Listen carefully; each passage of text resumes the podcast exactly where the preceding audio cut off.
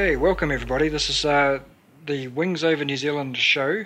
Uh, I'm your host, Dave Homewood, and joining me today is Don Simms. Welcome, Don. G'day, Dave, and everyone out there. How are you? Good, thank you. Good. Um, now, Don is the moderator on the Wings Over New Zealand forum, and uh, uh, he's also very well known as a man who is very interested in Skyhawks, particularly RNZAF Skyhawks. Um, we're going to delve into that a little later, but first, Don, uh, can you give me a bit of your background and interest in aviation? Oh, I guess it started when I was a kid. Um, was yeah, always interested in the Air Force and airplanes, and growing up, uh, my uncle was in the Air Force as a navigator, so I used to hear what he was up to and uh, visit them at Wigram and Whenuapai during the school holidays. Um, and then I joined the ATC in Invercargill where I grew up um, 1979 as a 13 year old and, and went right through the ATC uh, until I left school and joined the Air Force in 1984. So that, that really cemented my interest in military aviation, especially. Right. But it, it's, there's a, yeah, it's certainly a family uh, sort of history and, and linked to aviation going right back uh, through many different members of the family have been in the Air Force or been associated with aviation. I've had uncles uh, work for NAC in New Zealand as well as another uncle who was in the Air Force. Right, okay. My mother has a, a saying that when we were kids we could never drive past an airport. we always had to call and never look. So. and, and even today, uh, Mum says we still can't drive past an airport. Her and Dad, they, they've, have become as much lovers of aviation, I guess, as I am. So. Oh, that's good. Have both uh, both been working in it in the last few years as well. Right. Okay. Um, so when you joined up, you um, you became an avionics uh, technician. Yep. Um, can you tell for the listeners out there who don't really know what that is, uh, just a little bit of background of avionics? Yep. So avionics stands for aviation electronics. Um, so it was a sort of conglomeration of trades that used to be separated in, in the Air Force: electrical instruments, radio, radar, ground comms, and they conglomerated it all into one trade in the sort of late 70s called avionics. So when I joined in 1984, that, that was it. You joined as avionics. And why did you particularly choose that uh, stream? Uh, well, like a lot of people, I suspect, I wanted to be a pilot, so um, that was what I wanted to be. And uh, but when I was in the seventh form, so in the year before I joined the Air Force, I got uh, glasses. So at that time, you just could not join any of the aircrew trades if you wore glasses. So that immediately excluded me from that. Yeah. So I had to sort of look for something else, and the recruiter sort of suggested avionics. And in one of the school holidays, I went on an avionics appreciation course through the ATC, which was held at Wigram at 2TDS for a week. Okay. And so that gave me a really an insight and then sort of triggered off an interest in it. So right. I joined up uh, in 1984 uh, in, in, the avionics trade, um, but as well doing the NZCE scheme, CT scheme. Right, right. Uh, over the, um, the, the long career that you, you, had, which was up till 2001, wasn't it? Yep. Um, you um, you must have seen a few changes in avionics, I guess. Uh, yeah, the technology certainly changed. Um, when I, I joined, uh, yeah, I guess the Air Force, most of the aircraft at that time was still pretty original with the avionics fit that they came with, so the Hercules, Orion, Skyhawk, Andovers, um, friendships. Now they they were pretty much fitted out as they were delivered in the 60s, 70s. Um, so yeah, there was a number of projects kicking off. Um, Rigel being the Orion upgrade was sort of the first one that was just kicking off just after I joined up. Yeah. And then the Skyhawk avionics upgrade kicked off shortly after. So yeah, the, I, I saw the transition of that original old 1960s, 70s technology into the, I guess, the 90s technology digital. So it went from analog to digital uh, in that period I was there. Uh, even personal PC type computers were going through that same uh, transition. You know, when I first uh, went to Two Squadron in 1988, Two Squadron had some of the very first uh, IBM 286 computers in New Zealand. And, you know, what a, a big thing it was. It was like one computer for the whole squadron.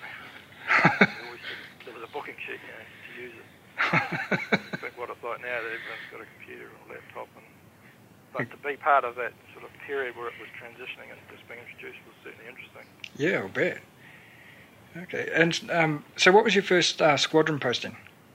Uh, that was after a mechanics course in 1985. I was posted to Hobsonville in 3 Squadron. Right. Uh, onto helicopters. Um, it wasn't my, my choice to go to Auckland. I, uh, during during your mechanics course, you all put down the base that you wanted to be posted to, and, my choice as Ohakea, I wanted to go there and be part of the, the Jets. Um. And I was the only one on my mix course that didn't get what I wanted. So okay. I got sent to Auckland and then um, to Hobsonville and 3 Squadron, but as it turned out, it was actually fantastic. I really enjoyed it. Okay.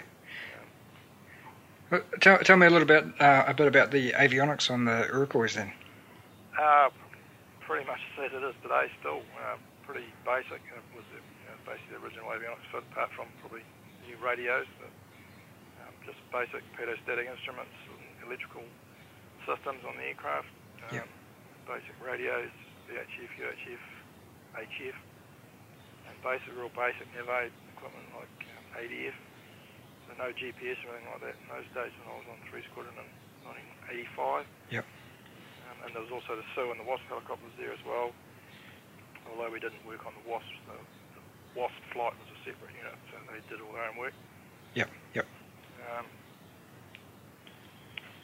yeah, it was pretty, pretty, pretty basic aeroplane, both the Sioux and the Iroquois in terms of its avionics fit.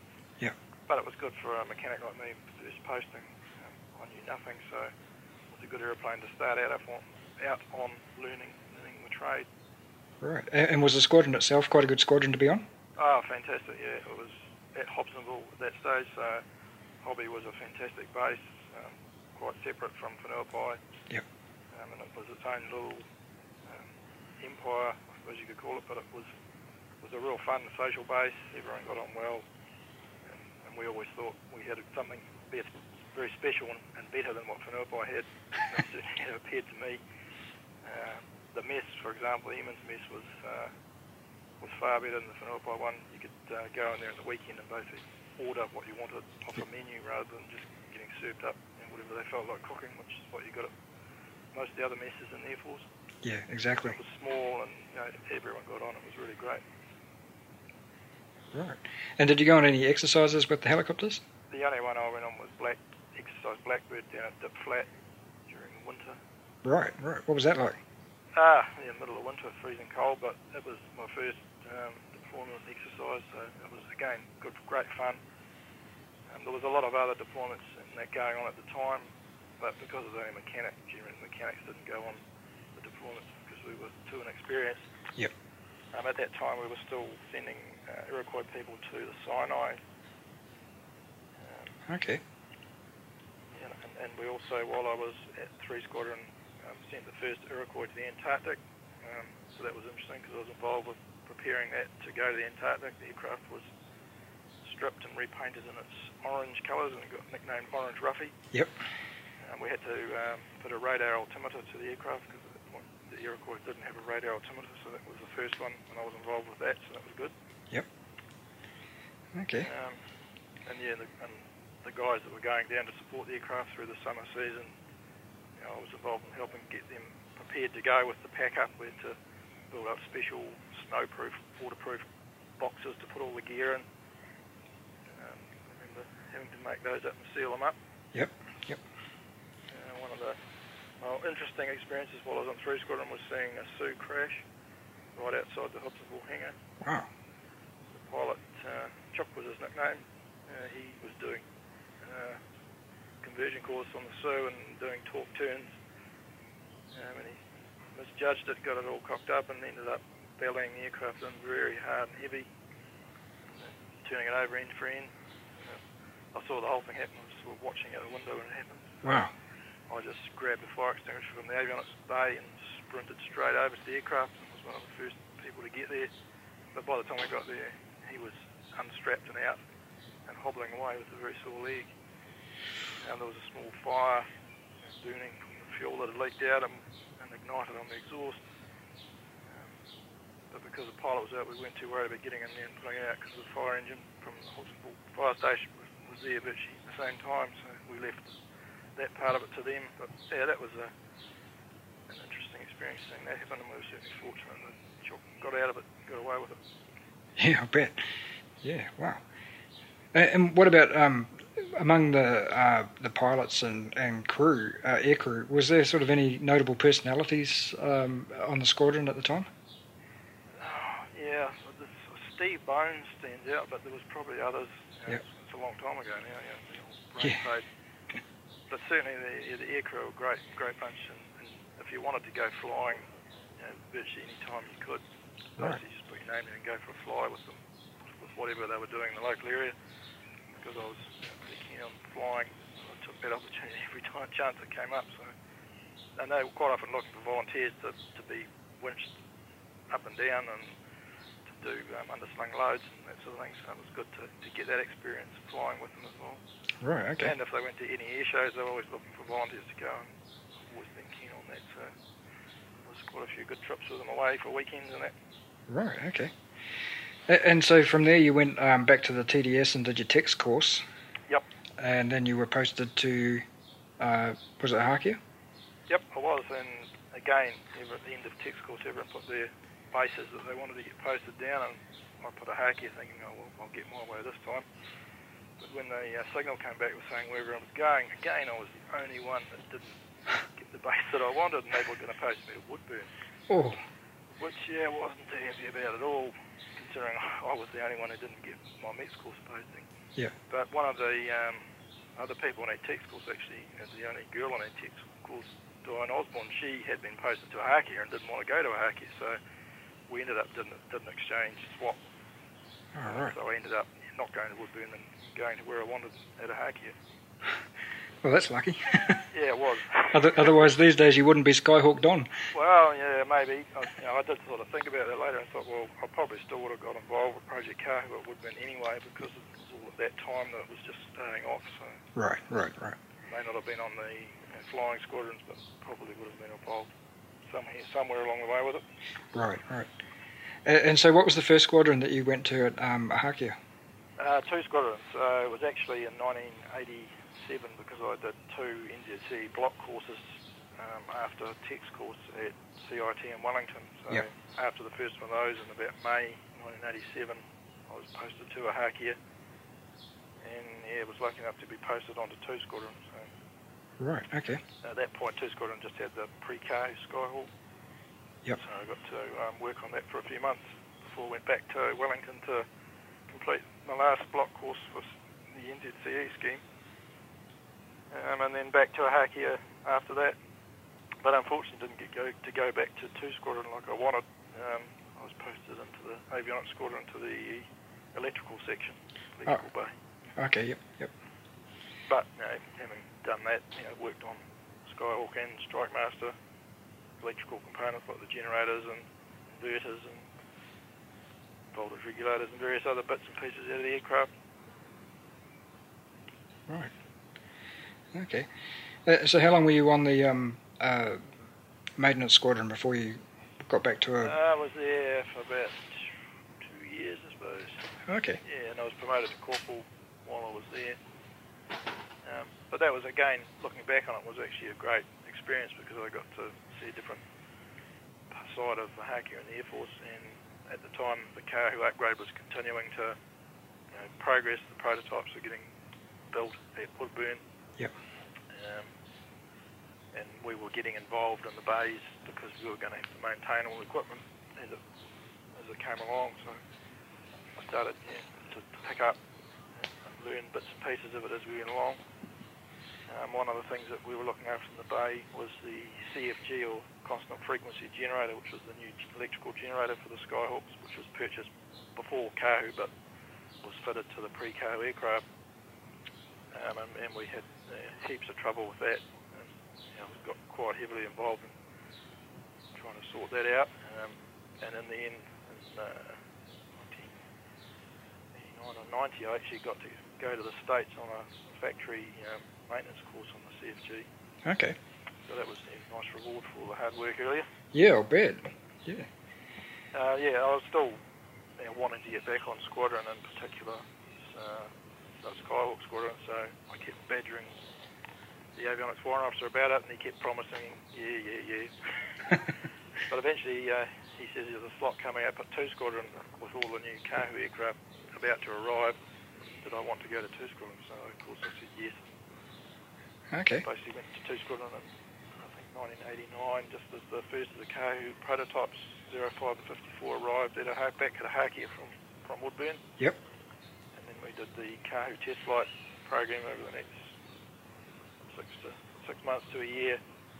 So I was you know really involved in that, and that was fantastic. You know, learned heaps about the Kahu system and the Skyhawk um, systems, how they work through that, and which which you know gave me a real good grounding for, for later on working on Skyhawks on two and 75 squadron operationally. Yep, yep. I, I guess uh, from the avionics perspective, it must have been like working on an entirely new aircraft. Oh, it was. Yeah, there was very little that was original. And the systems were so new, um, such such a, a leap in technology for the pilots and avionics. It was a huge leap. And you know, at the time in 1989, 1990, that Kahu kit was uh, the, the most advanced nav-attack system in any aircraft in the world. It was really leading edge, cutting edge. Yes, yeah. And um, yeah, we, we were developing it and testing it. But in those early days, it, it, it had a lot of bugs and problems, and it took you know, quite a long time through the test flight program to sort the software issues out and, and to fix it, um, to get it you know, operationally into how it you know, turned out sort of the, through the 90s. Yeah, big success, but it, it certainly had its issues in the early days, as these sort of projects tend to have. Yes. But we resolved them and, and fixed nearly all of them. There's the odd issue that's still sort of niggled in the background right through the Skyhawks post Kahu career, but they weren't major things.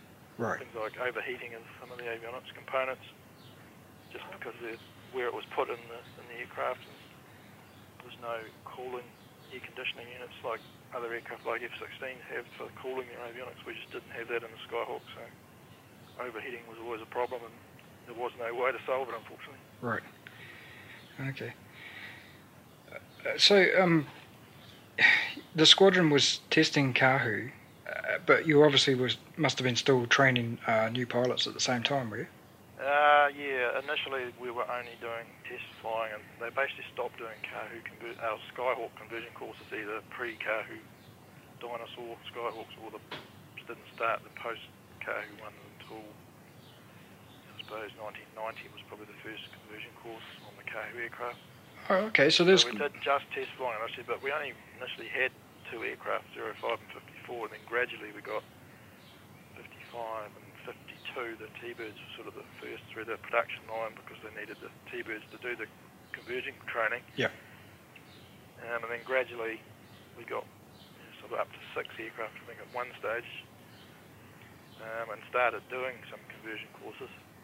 And that was about the time Kiwi Red 1990 was uh, doing uh, their aerobatic displays, and they were using the pre-Kahu aircraft, but after the mid-air collision of uh, 10 and 11, they only had six pre-Kahu aircraft left at Ohakea, so Kiwi Red had to start borrowing some of our Kahu aircraft to do do their displays. So we had to run a quick conversion course for a couple of pilots, basically enough to teach them how to fly the aircraft using the HUD and not have to worry about anything else, just safely fly the aircraft.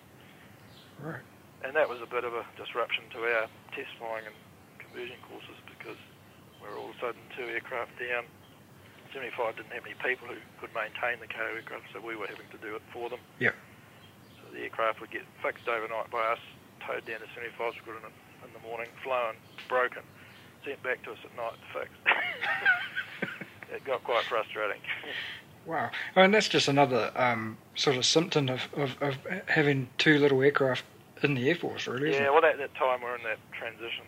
You know, the aircraft were going from 75 Squadron to Woodburn to get converted, so I think there was probably six to eight aircraft at Woodburn at any one time going through the Kahu production line, Right. which you know, only left sort of half a dozen of the Haki not converted, and then another half dozen that had been done.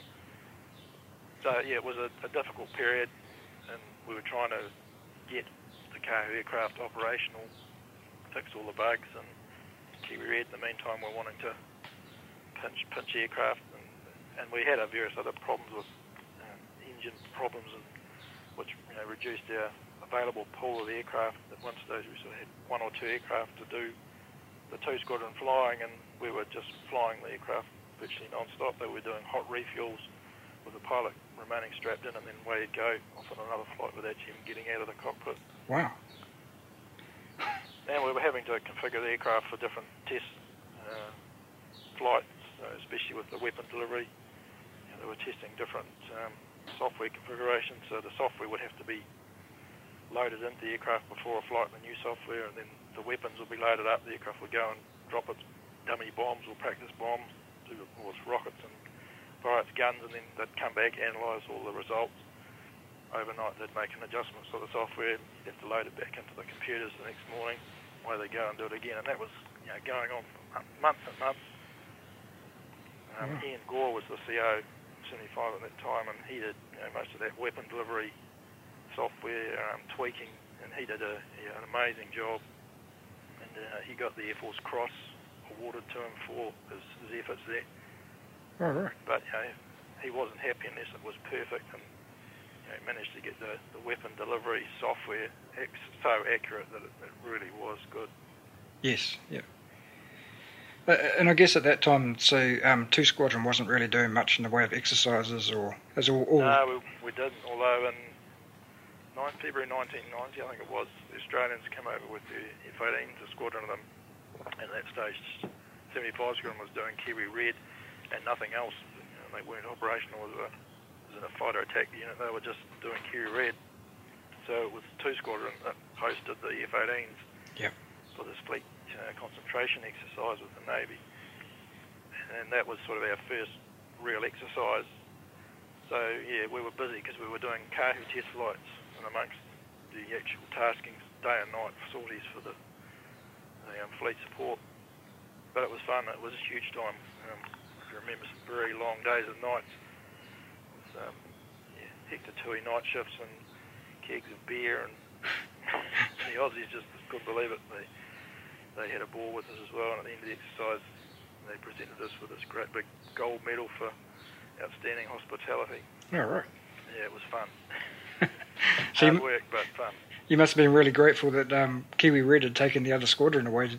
Oh yeah, I mean, Kiwi Red, they were off doing that, and they were quite pissed off because they could see we were getting all the limelight with the Aussies and having a great, great deal of fun shooting down F-18s and attacking ships. And poor old Kiwi pilots, that all they were allowed to do was go and do formation aerobatics. They, they really wanted to be part of what we were doing, but they just weren't allowed.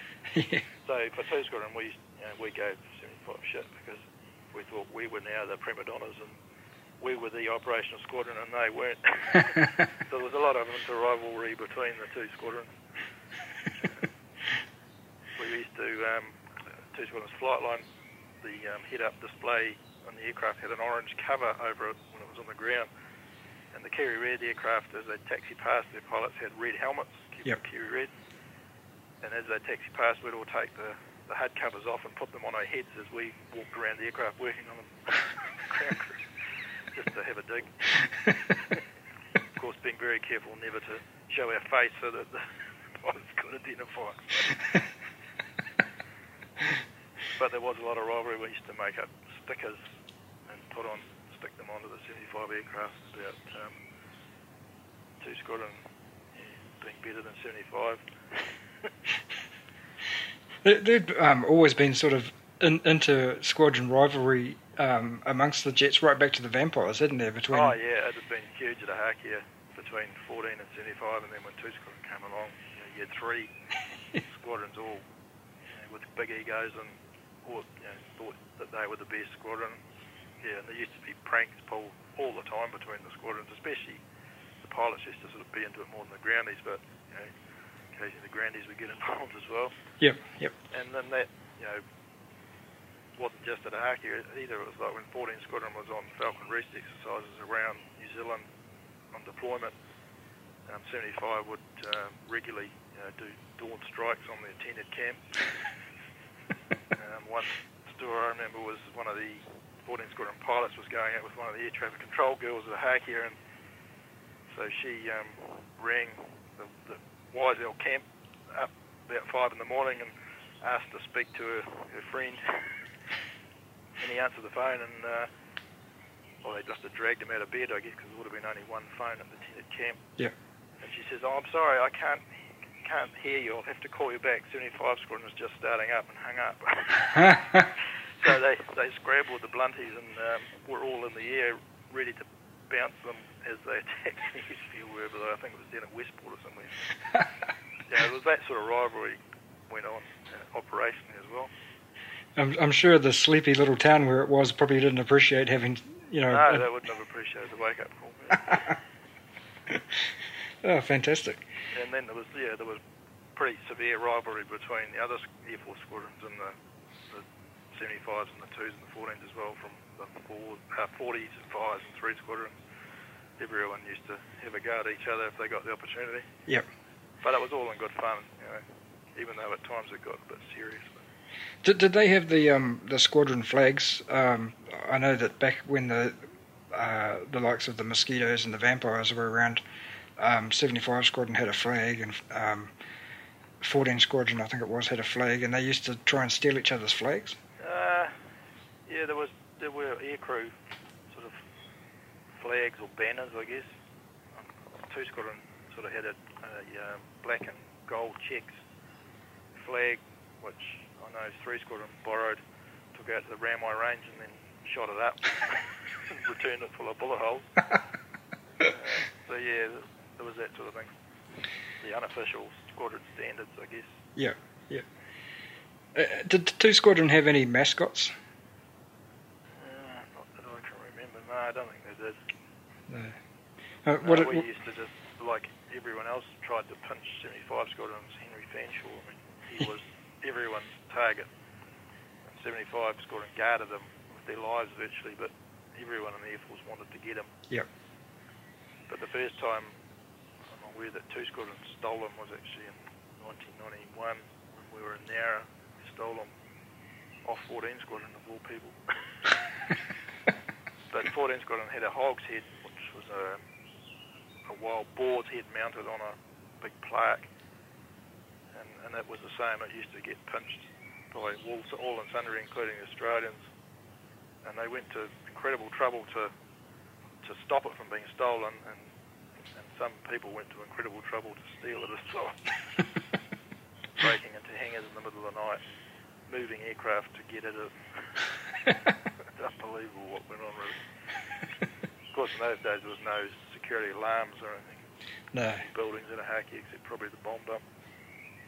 So you could get away with things like that, but you certainly wouldn't nowadays with alarm systems. True, yeah. I guess um, the other thing too was um, uh, usually the safety and surface workers were involved, where they would paint little things on the aeroplanes. Oh yeah, yeah, painting things on aeroplanes, stencils with yeah, Kiwis, you know, Roger and bloody kangaroos for when the Aussies come over, if the F-111s or F-18s. And same with the Strike Masters and 75 Squadron. There was always a stencil made up for some event, yep. painted on usually just small ones, small ones or small stickers that got stuck in the like landing gear wells and painted on drop tanks, things like that. Right, right. Okay. Um, now, I've, I've actually read that 75 Squadrons, um, their squadron song was uh, We've Got Tonight by Bob Seger. Uh, did Two Squadron have their own song?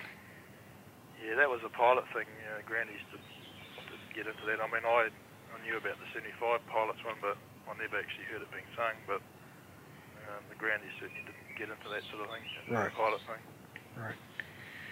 Okay, I, I know too that um, from my own experience with the three squadron guys at Wigram, their official song was uh, Khe Sanh by Cold Chisel. Yeah, they, they all used to sing that when they got on the booze. No, the pilots tended to get into some of that stuff more than us groundies did. Yeah. yeah. So um, tell me about Nowra. Yeah, so I was on two squadron in 1990 when the first, well, 1989 the first rumours started circulating around the Ohakea that the Skyhawks 2 Squadron were going to be posted and deployed to Nowra in Australia permanently. Um, it was during an Australian F-18 squadron visit. Um, the,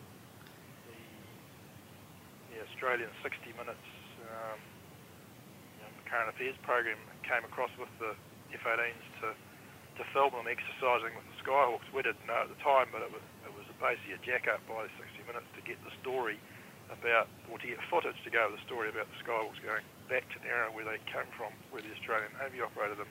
Oh, right. And the story, when it was all edited, put together, was called Skyhawk Sellout, and you know went along the lines of, you know, we sold these aircraft to New Zealand for 28 million dollars two years ago, and now we need them back. We're going to pay you another 20 million to get them back. You know? so it's actually good. We, it made the Aussies look really stupid and us look really good. and especially with the Kahu aircraft, we that was I think the first time the Kahu Skyhawks had flown against the F-18. Um, and yeah, we kicked their butts. We got some good HUD footage of F-18s being shot down, which we gave to the 60 Minutes crew, and of course they put that in there. You know, you know, aircraft that Australia didn't want shooting down their $30 million F-18, brand new F-18s. and, but that was that was the first time it became sort of public that they were looking at sending two squadron two Nowra. And Frank Sharp was CEO of 75 Squadron at the time, and he was interviewed on the 60 Minutes program, and, and basically said as much. He says, yeah, within a year, 18 months, uh, two squadron will be in Nowra. Right. So it was like, wow, that's pretty cool. Um, you know, everyone that was on two squadron at the time thought, yeah. but it took quite a bit longer than everyone thought to actually, you know, to be a done deal and for the contracts to be signed and for the positions to actually be advertised. Um, but yeah, I was fortunate enough to, to be one of the ones that applied and was selected to go on the first deployment in February 1991. So we packed up the squadron in the Ohakea and shipped most of the, the ground equipment and stuff over by sea. Went over on, uh, I think, a Navy ship, Yep.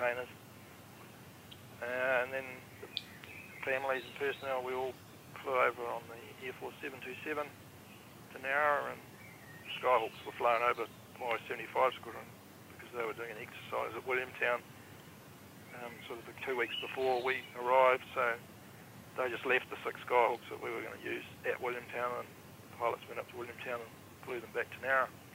Oh, right. And then that began the 10 years of two squadron Right.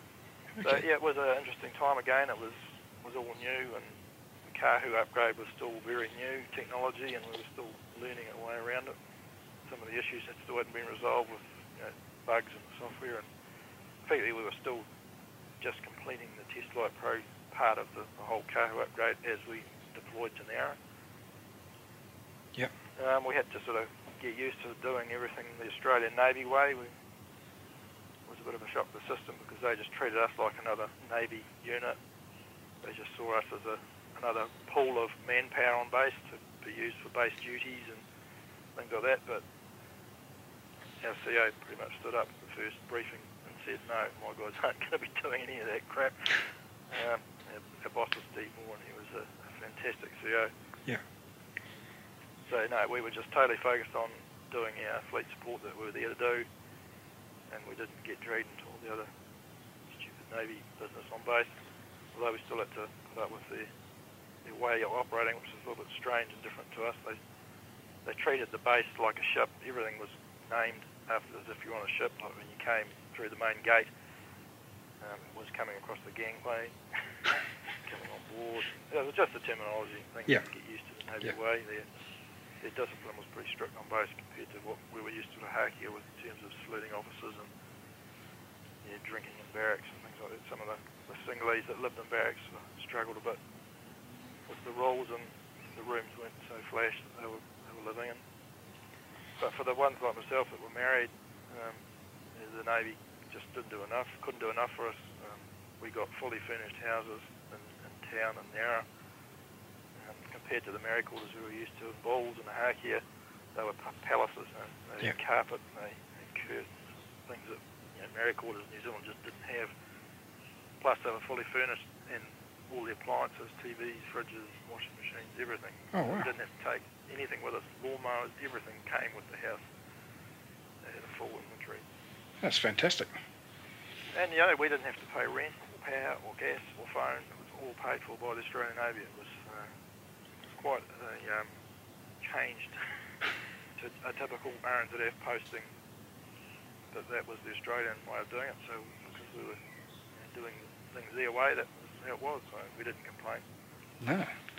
Wow, that's amazing. Yeah. And did they? Um, did, did you get, have to get involved with base parades and that sort of thing, or? Uh, again, initially they were going to get us dragged into all that, but Steve Moore just put his foot down and said, no, we're, we're flying 24 hours a day basically and going to be deploying, so guys aren't going to be available. Okay. But when we did, when there was a special parade or an Anzac Day, yes, we did parade Yep. as a squadron. Um, yeah, probably two or three times a year we would actually have a parade on base or in town for Anzac Day or you know, Remembrance Service or something like that. But yeah, we didn't do much drill marching while I was there. So by the time we got back to Ohakea after that posting, I was a bit rusty on my old drill and like we never held a rifle, did any rifle drill because we, didn't, we never took any of this Steyrs. I think we just got Steyrs then. So yeah, we, we had because I had touched the Steyr. We got back to Ohakea and got put on a parade when I got back to Ohakea in 1993, and they threw a Steyr at me, and I went, um, what do I do with this? Because I'd never touched one. yeah. I was ever back at Ohakea, had been using them for the last two or three years, and knew how to use them for drill. Yeah. Exactly. but yeah, no, Nowra was was a lot of fun. Um, it was a lot of hard work because we were the, the new boys setting the place up. There was a lot of work to set the the facilities up at Nowra, the flight line, and the, the hangar and the buildings that the Navy had given us. And a lot of it was compromised. The Navy didn't have a lot of room, hangar space to give us, so they, they basically gave us enough room for our six Skyhawks to be packed into a small space. And that was it, so it made it really difficult didn't have enough room for all that ground support equipment in the hangar. And, and at times, if we were doing maintenance on one aircraft that required more room around it to work, we couldn't keep all the aircraft in the hangar, so we'd have another hangar all around base. It wasn't ideal, um, but eventually, sort of in the mid to late 1990s, um, the Navy built more hangars at Nowra, and Two Squadron ended up getting a whole hangar to itself, which you know, was perfect. Right. Um, we did a lot of deployments in, in that first 12 months. We, we deployed just about every major Australian city and Air Force base from you know, Perth, Darwin, Townsville, Melbourne, Adelaide. You know, about the only place we didn't go was Tasmania. Okay. And that was all doing fleet support flying for the Australian Navy. Yep. Because the, the Aussie Navy is basically split into two fleets, East Fleet, West. Um, so we had to exercise both. Was easier, easier to fly us than bring the ships right round from the West Coast. Right. And, and same, you know, we'd go up to Darwin for some of the bigger exercises up there that the Australian Navy were involved in. So when when the uh, aircraft deployed to say somewhere across the country, how did you guys as ground crew go? Did the RAAF fly? Yeah, the Australian Air Force were tasked by the Navy with providing us Hercules, but they only ever gave us one, which wasn't enough for all the personnel and to pack up for the you know, support equipment. Yeah. Especially if we wanted to take the spare engine, which took up pretty much half a hoop on its own. Yeah. So it often end up compromising with what we'd take. We wouldn't take the spare engine and the trolley with us. We wouldn't be able to take all the personnel we would normally take. Um, at other times, the Navy had um, Hawker Siddeley 748 electronic warfare aircraft at Nowra, and, and they'd be usually going to the same we were. So they had a few spare seats in them. So sometimes they'd you know, offer us half a dozen seats in that to get there. Right. But that was a painfully slow way of getting to Perth or Darwin because they flew so slowly. It took sort of 12 hours to, fly across Nowra to Perth. Oof. It was about three stops along the way. Blimey.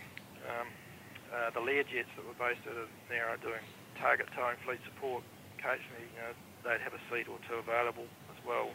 Someone would be able to go on, on one of those. So we got, got people to where we needed to be, but we never had quite enough Hercs. Know, Aussies would only ever give us one Herc. Yep. Which was a pain because we'd usually have to refuel once or twice on the way somewhere like to Perth or to Darwin.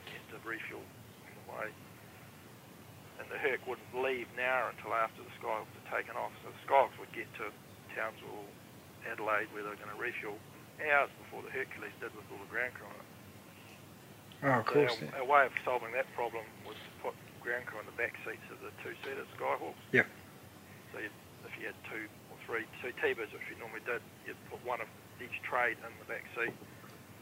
So they were there when the Skyhawk landed, obviously, because they were in them. And they'd do the refuels, do the pre-flights, and pretty much have the aircraft ready to go again by the time the Herc arrived. Um, all the guys that do was roll out the GTC huffer and power cart and ladders and chocks and start the Skyhawks up and away they go. So Right. Otherwise, we would have yeah, it would have taken days to get where we were going. If we did it that way, we could still get from like Nowra to Perth or Darwin in one day. Yep. But the, the guys in the Herc, you know, were the last to leave Nowra and they'd be the last to arrive in Perth or Darwin, you know, well into the night. Whereas if we were doing it with 75 Squadron, we'd always have support one, support two Hercules, so they'd be leapfrogging ahead of the Skyhawks all the time. Yep. So when the Skyhawks arrived, there would always be a Herc with all the gear and the people ready to receive them and to do the maintenance. We just didn't have that luxury of two squadron. Right, right.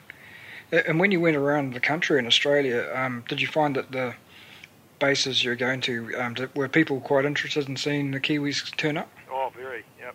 No, it was a novelty to see the Skyhawks back. Um, and because we'd done the Kahu upgrade and it was still very new, the people that knew the Skyhawks were very keen to, to see what this new kit was. Right. So yeah, we were always well received and popular where we went. And every, of course, we'd go back to the same places quite regularly every few months. So we got to know quite often the squadron that would host us, or you know, we would be located, and the same people would, would deal with all the time. So it was really good. Yeah. We had a really good relationship with the Australian Air Force. We, we, we really were integrated within the Australian Defence Force. Okay. You know, the, the aircrew in particular were working with the Hornet and F-111 guys all the time. So, you know, operationally they got very close, you know, which was a you know, real bonus part of the whole Nowra relationship. Yep.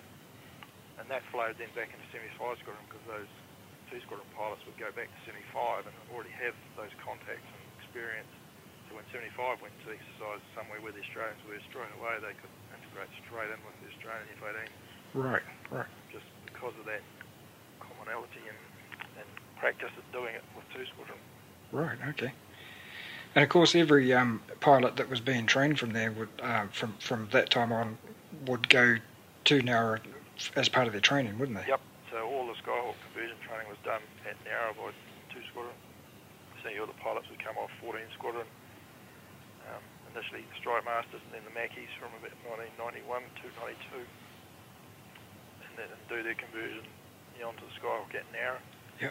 So when we would go away on deployments, they would come with us and, and we'd just carry on doing conversion flying from wherever we were. The, the, the Navy tasking always took priority in terms of the aircraft, but if there was a spare aircraft, um, we'd usually make sure the spare was the T-Bird. And then once the other aircraft had gone off to do their tasking, the T-Bird would take off with a student in it to do some conversion flying. Right. But because they were part of the whole deployment, they were picking up the whole operational aspect of fleet support. And, and again, that was a huge benefit to them. Once they went back to 75 Squadron, they'd already had exposure to operating in that environment, Yeah, yeah. those sort of operational tasking tempos. It was such a great sort of um, system, wasn't it? The, oh, it was, and it, it wasn't costing New Zealand a cent. That was so, so frustrating about it yeah, being canned because the Aussies were paying for it all, and you know, they basically paid for all our fuel, apart from you know, when we did our own conversion flying, they didn't pay for that, but they paid for pretty much everything else. Um, and New Zealand was getting all that experience for free. yeah. And what about this um, social side of uh, living at Nowra? Where, did you guys get on well with the Aussie units there and the and the just Aussie people? Uh, initially, no. The, the Navy were a bit funny. We, we they didn't know how to take us. We didn't know how to take them. I think it's probably the the, the easiest way to describe it. Um, there was tension between the Seahawk helicopter squadron that we shared the hangar with. Because it was so crowded, they didn't have enough room for all the helicopters. They had 16 Seahawks. They didn't have enough room when we arrived, so they were pissed off that they had to give up a quarter of their hangar to us Yep. and, and we didn't have enough room. So there was all that tension initially because of that. Um, and there was just yeah things they'd do and we'd do that piss each other off. Yep. Nowra was actually a bloody windy place. It's even worse than a Ohakea. And you couldn't have both ends of the hangar open at once because it would just create a huge wind tunnel and it would just send everything flying, paperwork, service stand. And that was, I can remember, being a real piss off because they'd always leave their end of the hangar open Yep.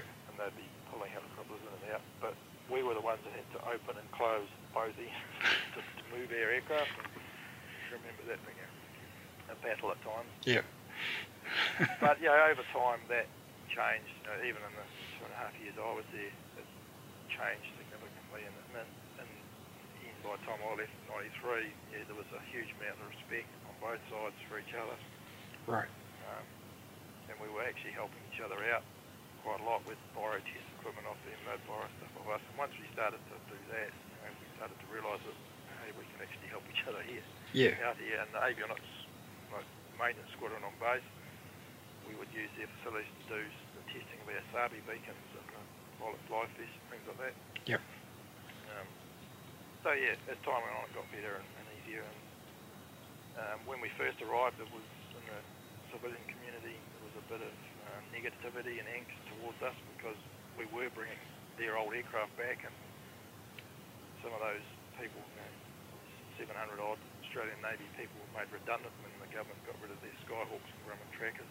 Yep. And some of those people were still in the Nowra community and were quite bitter that here we were back with their old aircraft doing their job. And I can remember within you know, the first couple of weeks when we were there, we made a real effort to get out in the community and so try and socialise and say, here we are, because it was all in the media, we were here, but Yep. we, we all went out to the, the local RSAs and pubs. And I remember being in Bomaderry RSL and, and no one really would talk to us. We were all sort of in our little clicky group of Kiwis in uniform having a beer and very few of the, the locals would come and talk to us. And then someone came over to us and says something like, so what does it feel like to be in a room full of people that hate you? Know, it's dead serious. And we were like, fuck, we don't deserve this. Come here to fucking have a beer. but uh, that's that's how some people felt, and yeah, there was definite animosity there for a while. But probably within six months, once they'd heard the Skyhawks flying around every day and saw them flying around, and we did a few air shows in there on open days, and people you know, out and saw us and found that we weren't actually that bad and we were doing a good job. That the actual community just became adopted us and just really loved us being there. Right. Oh, And the fantastic. longer the deployment went on, the, the more ingrained Two Squadron became in the Nowra community. Yeah. You know, because everyone had a life outside of work. There was everyone had interests, sports or clubs, or and the people that had wives and families, you know, they went to schools and just the normal things that kids get involved with through sports and clubs, Yep. scouts and that sort of thing. And yeah, the squadron tried to have a, a few sports teams like touch, rugby, and rugby teams, but it was difficult because of the deployments. We'd, end up missing various things, but we tried. And just through that, people got to know us and got to accept us. And, and I know at the end of 2001, when Two Squadron left to come back, it was really sad because um, the whole Nowra community had adopted Two Squadron as its own. Yep. Um, and, when I went over there for the farewell, it, it was really sad to see the community's sadness at them leaving. They were Right. actually more uh, welcome there and now at Two Squadron than they were when they got back to New Zealand. That was that was obvious. Right. Okay. Yeah. And so when you came back to New Zealand in '93, you obviously went on to 75, was it?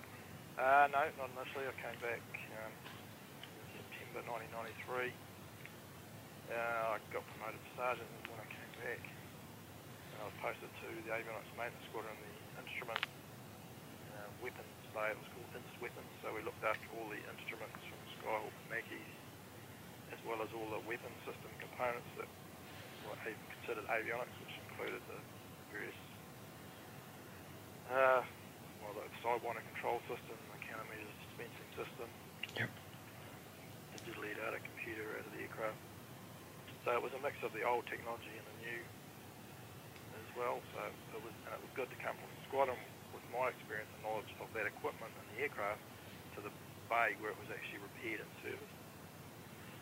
And prior to that, the bay hadn't had anyone there who had that Kahu knowledge. Yep. People that had never worked on Kahu aircraft on squadron because it was also new. Yep. So to be able to bring that back to the bay was a huge boost to the bay's knowledge and capability and training. And and I, yeah, I've been two and a half years in the bay running it. How, how big was the avionics maintenance squadron? Uh, it was quite big in those days. 60 odd people, Wow. uniformed and civilian. That would have been the biggest in the Air Force, would it, for avionics?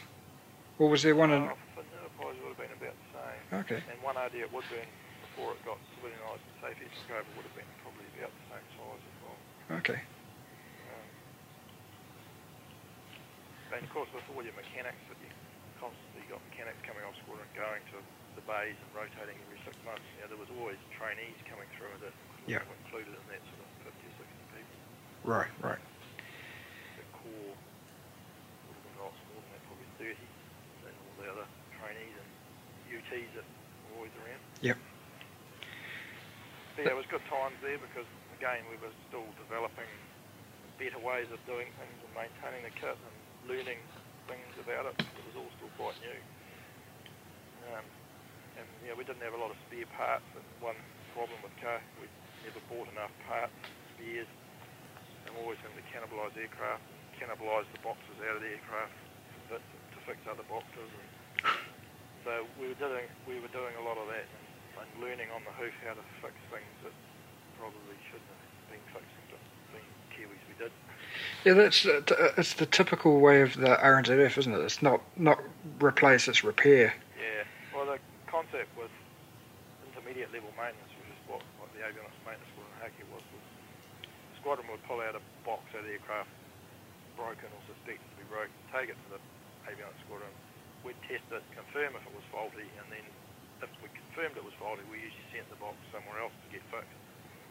Um, but some people in their wisdom, when they were doing the Kahu sort of contract, said, oh, well, we'd like to go a little bit further than intermediate level maintenance with Kahu. We'd like to, they called it extended ILM.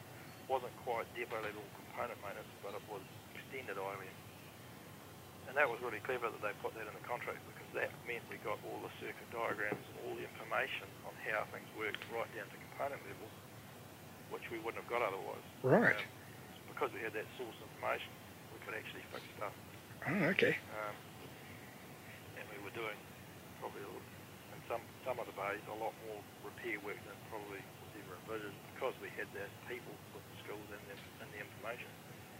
Right. Whereas the Macchi, when that arrived, we only bought ILM capability, so they didn't give us any drawings beyond that's a box, wouldn't tell us, show us what was in it. Yeah. So no circuit diagrams, no IPBs, and that was just hopeless because we couldn't do anything. it was really difficult compared to what the car was like because we had all the source information. Right. If you wanted to go down to component level, you could, but not with the.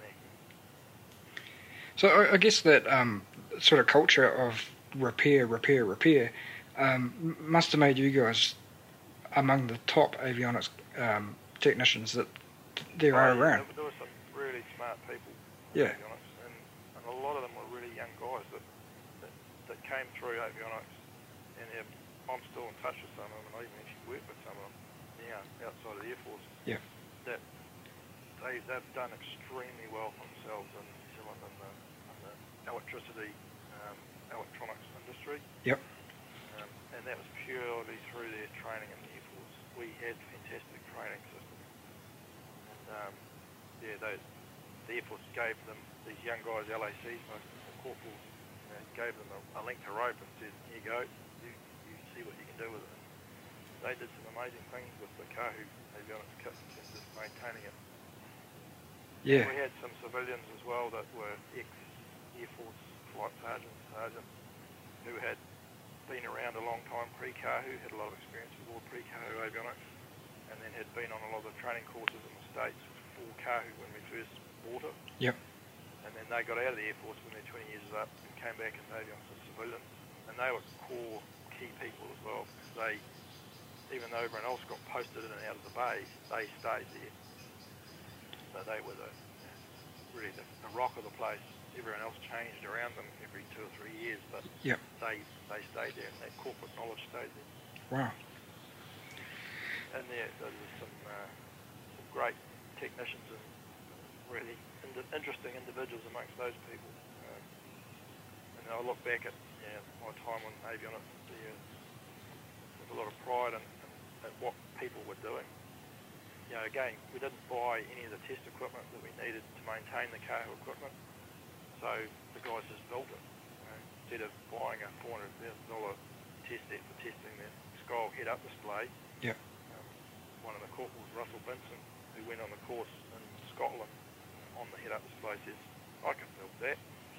So when he came back, he, he designed and built a box, literally made out of a big cardboard box. He just cut holes in it, pulled, pulled switches through it, wired all up to do the testing he wanted. And for a long time, that test set was a big cardboard box mounted on a shelf with all these wires and plugs and switches hanging out of it. and to buy the original factory one was four hundred thousand dollars. Oh. And and then in the end he, he built it properly, got a proper chassis case made for it, and, and it looked just a million dollars. And it, I think it cost him a thousand dollars to make. Wow, wow. And when you hear the stories of um, these guys behind the scenes that are um, doing all this, they're, they're not the guys flying the planes or maintaining the planes on the squadron, but they're the guys in the background. Yep. And those a lot of those guys never actually worked on squadron ever. Yeah, They were yeah. just in avionics. And they they stayed in that avionics environment, never went to the squadrons. There was a number of them. There was another guy who worked for me in, in the instrument weapons bay, John Kovacs, I think he was Russian. And, and he, when I got there, he was making all the test sets for the Macchi because he'd been to Italy and done the avionics system courses for the Macchi. Yeah. And again, we didn't have enough money to buy the test sets that we needed. But while he was over there, he'd taken enough information and copied and taken photos of the, the manufacturer's test sets to come back and build their own. And he spent probably two years just building probably 20 different test sets for the different components we used to test and making them. And he did it all properly by their, their own NZAP number to maintain the test set. that All the drawings were there of how it was made, the wiring diagrams. Brilliant, beautiful Right. jobs he made. He made an HSI test set, which is for the horizontal situation indicator in the Skyhawk. Yep. And it was absolutely a piece of art. It was amazing. And again, to buy the test set from the manufacturer in the States was like 250,000 US. Wow. And he built this thing for less than 1,000 bucks. It, it's just um, i- it's infuriating when you think that when the Skyhawks and the Macchis were um, were canned, all of those skilled jobs disappeared as well, wouldn't they? Yeah, well, that's it. Most of those people went. went Yeah. combat. Very few of them stayed around. they? And you know, they could have been doing the same job now on other um, other squadrons, other bases, but you know, they're they're not they're not, they're not going to stick around when they're No, that's right. But I mean, I think the, the the same sort of people are still there, and the, the the young people today, are still like that. Yeah. But I don't think the new projects they've got coming in, they, they're going to be allowed to. You're not going to give. them- They're not giving them a rope to to let them uh, do something with it. right. They're so constrained by bullshit. I think, to be honest, Yeah. nowadays that, that they just won't do that. They But- stifle innovation rather than letting people be innovative Right. They're so tied up in the bureaucracy of airworthiness, um, which is fine, you need that, but I think they've, they've gone too far. They've, they've stifled innovation, Yeah. basically followed the Australian Air Force airworthiness model, which is very restrictive. Um, and that was always what made us different to the Australians. Know, when I was in, we could innovate and do stuff like that. They couldn't. If it didn't come from the manufacturer, you weren't allowed to use it. Right. Uh, it was that simple. And we just didn't have the money to, to do that, but we still don't, but I'm pretty sure that, that that sort of, guess, culture now is that you don't innovate, you don't do everything off the, the rag, you, you have to use the proper test equipment from the manufacturer. So they're, they're quite willing to pay 400 grand for something that would have Yeah, cost them a thousand. Yeah. And then they say, oh, we haven't got money to fly. Although now, you know, with all the new aircraft and new equipment, they don't do any repair work themselves. They just change the box out on the squadron, and it literally goes overseas from there. It doesn't even go back into the bays. Right. The avionics maintenance squadron at Ohakea, after the combat force was suspended, became a flight under the Auckland Avionics Maintenance Squadron. Okay. So it, it went down to about 10 people. Right. Because all they had to work on was a few components out of the Iroquois and Sioux helicopters.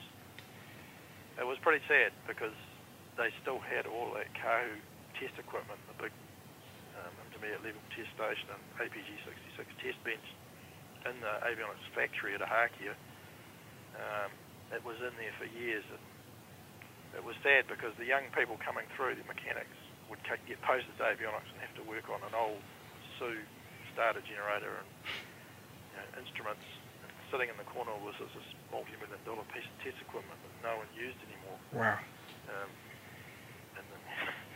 you know, they really went backwards, and they still haven't caught up. And it won't be until they get the NH90 and um, new helicopters and stuff that they'll get that next level of technology back. Yeah. Um, Yeah.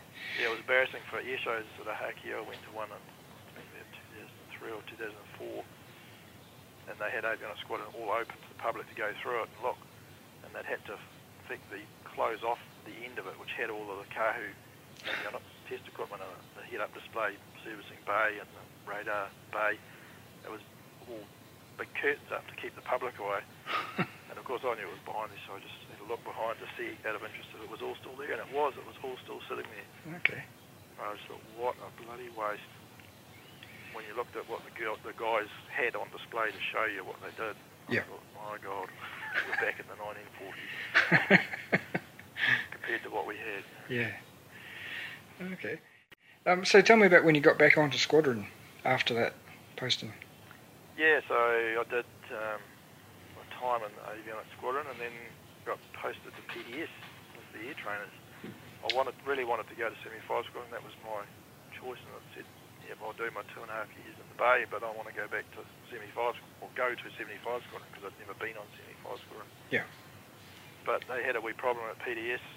Want, needed uh, someone to go there, and did a deal with me that if I went there for two years, then I could have 75. So that's what happened. I went to PTS for two years and worked on the air trainers. Right. And this is at Ohakea as well, isn't Yep. it? Yeah. And that actually turned out to be really good. I, I actually really enjoyed my time there. The air training was a bit like the Iroquois, real basic, simple aeroplane in terms of avionics and systems, but real small team of people. We had very, I think we only had about four avionics people looking after the 18 air trainers we had at that stage flying. Yep. And this was the old CT4B model air trainers. Right. Right. Um, yeah, it was really busy time, lots of fun, lots of WISO exercises and um, lots of flying with the red checkers and trips away. It was really good fun. Oh, great. Um, and I was there right at, till the end of the CT4B when they went from the B to the leased CT4E. Yep. So we all basically got posted off squadron and Aeromotive came in and took over the maintenance of the, the aircraft as a contract, you know, commercialisation to get, you know, supposedly save money, get the Air Force people away from the training planes and put them onto operational squadrons. So Yes. Yep. I went from there to 75 squadron in 1988. Okay. Did- Was there much of a difference uh, in the avionics between the CT4B and the E? CT4E?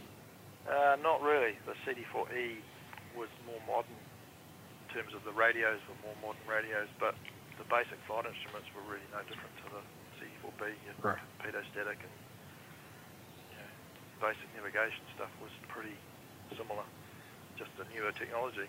Right. It certainly didn't have any of the LCD screens or displays that you know, modern avionics has now. Yeah. That's where the CT4E is quite limited to the Air Force now. It- It's just out of date avionics compared to what they're going to end up flying in the new helicopters. Right. Right. Okay. And so you now move on to 75. Yep, so yeah, I went there. Um, it was actually quite a shock to the system. I'd never been on 75 prior to that. I'd only been on two squadron. And I sort of thought I knew it all and went, went to 75 and found out, shit, I didn't. I found the, the culture and the way of doing it at 75 and the tempo to be quite different to what I'd been used to on two squadron. 75 had a, another level of seriousness and professionalism and uh, everything about it was was just another notch up to what I was used to. Yeah. So that took a wee bit of getting used to. I, yeah, it was actually quite a shock. Yeah, I can, I can understand that. When I was at Ohakea, I was actually quite um, nervous just walking into their hangar. It just seemed Joe Air Force. Yeah. as they say. No, it was, uh, and but I think at the time for the certainly for the maintenance flight, it had a lot to do with uh, the maintenance flight commander, the warrant officer, and the flight sergeants for the three trades. Yep. We called them the Type Five because they really were a Type Five, and very set very high standards and expectations of conduct, behaviour, and professionalism. And, uh, but that was great, and I didn't have an issue with that. But it was a shock to go. I was I'd been used to PTS for two years, where I was I was in COIC avionics basically, and did what I want when I wanted, and it was pretty crazy to be honest. Yeah. You know, night shifts were pretty slack and easy. Go to 75, and a night shift was a night shift. You know, it was quite quite different. Yeah, yeah. So I guess it really was sort of uh, going from a training squadron to a frontline fighter yeah, squadron. Was. And that was my first experience really of that. You know, we thought two squadron was a frontline unit. It sort of was, but um, it was quite a different feeling between the two squadrons. Yeah, yeah. 75 was definitely much more purposeful and serious about what they were there for. Yeah. Um, and they were really, the Type 5 that were there at the time of the, the management crew from the maintenance were really trying to lift the maintenance's game yeah. to be operational. It, it, it was that time that they started wearing DPMs on deployments instead of just the old shorts and t-shirt. Yeah, all blue stubbies. Um, they started doing STO training, which was so i survived to operate. So they set up dispersed sites around the airfield and camouflaged the aircraft, and everyone had to carry guns and NBC gear, and so still maintain and service the aircraft, but also then have to defend yourselves from the baddies right. that would come over the fence. so it was yeah, it was really lifting the operational tempo. Yeah. And it was. It was quite a, a shock to the system, but it, it was bloody good looking back at it. The, the standards that I saw there you know, when I was on 75, you know, they were the highest I'd ever seen, and, and probably I've never seen anything as professional or um, you know, well done since. But it was all about just the people that were there. They were, really were good people. Yeah. Who, who was the CO then? Uh, when I first got there, Steve Moore, I think, was just leaving. Yeah. No, Gavin, sorry, Gavin House was just leaving, and Herb Keatley just started basically the same day I started. I think Herb Keatley started sort of the same day. Right. And he was the CO right through my time on 75. Okay. Um, so I'd only been there, I think, a month or so, and we had our first deployment to Rockhampton, Australia, which was a tented camp, which was a little bit unusual for 75. Yep. Um, and again, that was quite a shock to the system, just to be still pretty new on squadron, trying to find your feet, prove yourself, and then you're thrown into a tented camp environment. Yep. And that threw up a whole lot of hurdles of its own with you know, the facilities we had for servicing the aircraft. We had no hangar, no everything was real basic, and a lot of issues. But um, I think probably that deployment, you know, it, it made me. It, it made the difference for me. I'd proved myself, and all of a sudden I was accepted onto the squadron. You, know, you had right. to sort of be blooded to to be accepted. So all of a sudden I was no longer the new boy. I was actually part of the, the crew. And it took that, I think, deployment to do that.